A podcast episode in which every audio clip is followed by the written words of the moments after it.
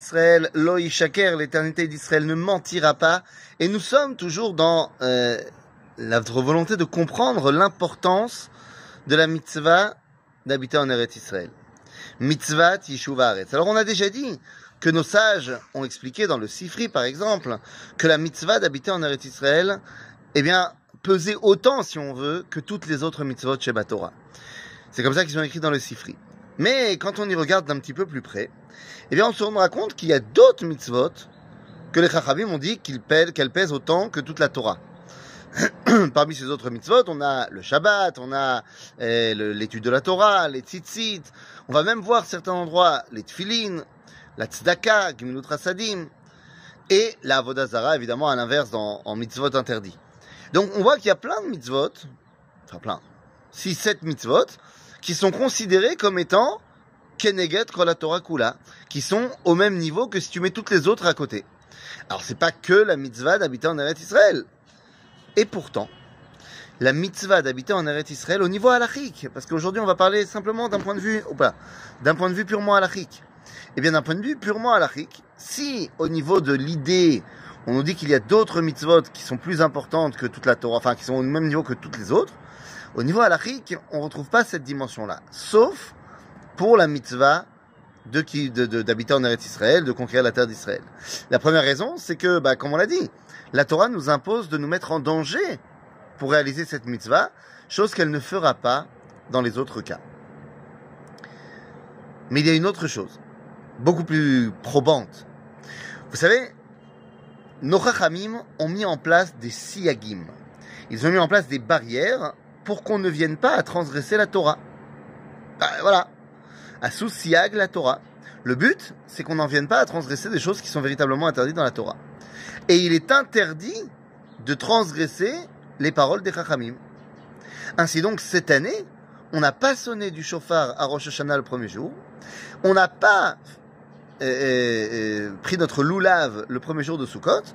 On a annulé donc des mitzvot de Horaïta de peur qu'il y ait des endroits où il n'y a pas le Hérouv pendant Shabbat, et que donc on transgresse eh, le fait de porter son loulav ou alors son, chauffard pendant Shabbat. Donc ça montre bien que lorsqu'il y a une contradiction entre une mitzvah de Horaïta et un interdit rabbinique, eh bien on va faire prévaloir l'interdit rabbinique. C'est ce qu'on appelle Isur Shvut. Que les Chachamim ont mis des barrières pour le Shabbat, eh bien ça s'appelle Shvut et lorsque Shvut fait obstacle à une mitzvah de Horaïta positive, eh bien normalement, c'est Shvut qui gagne. Et c'est ce qu'on a vécu à Pessa, à, à, à, à Rosh Hashanah et à Sukkot. Mais il y a un cas où les Chachamim m'ont dit non, pour ce cas-là, vous avez le droit de transgresser ce qu'on a dit. De quoi on parle? Eh bien, on parlerait du seul cas halachique. Hein. Attention, c'est pas... Et c'est quoi ce seul cas halachique? C'est si jamais tu as la possibilité d'acheter une maison en Eretz Israël, en terre d'Israël. La maison appartient à un goy et il dit je suis prêt à te la vendre, mais uniquement Shabbat. Eh bien, j'ai le droit de demander au goy d'écrire pour moi. Je parle d'écrire tout seul, que c'est interdit de la Torah.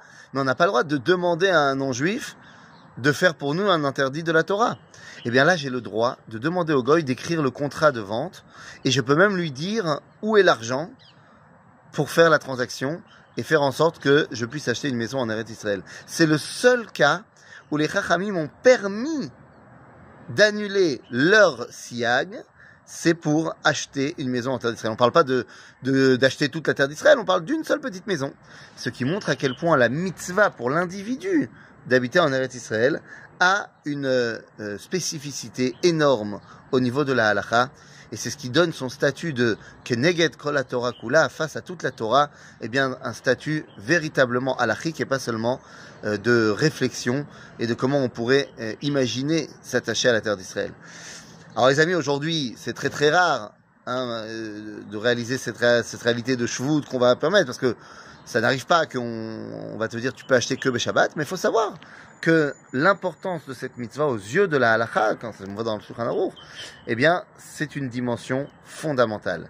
Puissions-nous tous avoir l'occasion, alors pas pendant Shabbat forcément, mais d'acheter une maison en Eretz Israël pour renforcer notre prise de position sur cette terre pour que l'éternité d'Israël ne mente jamais.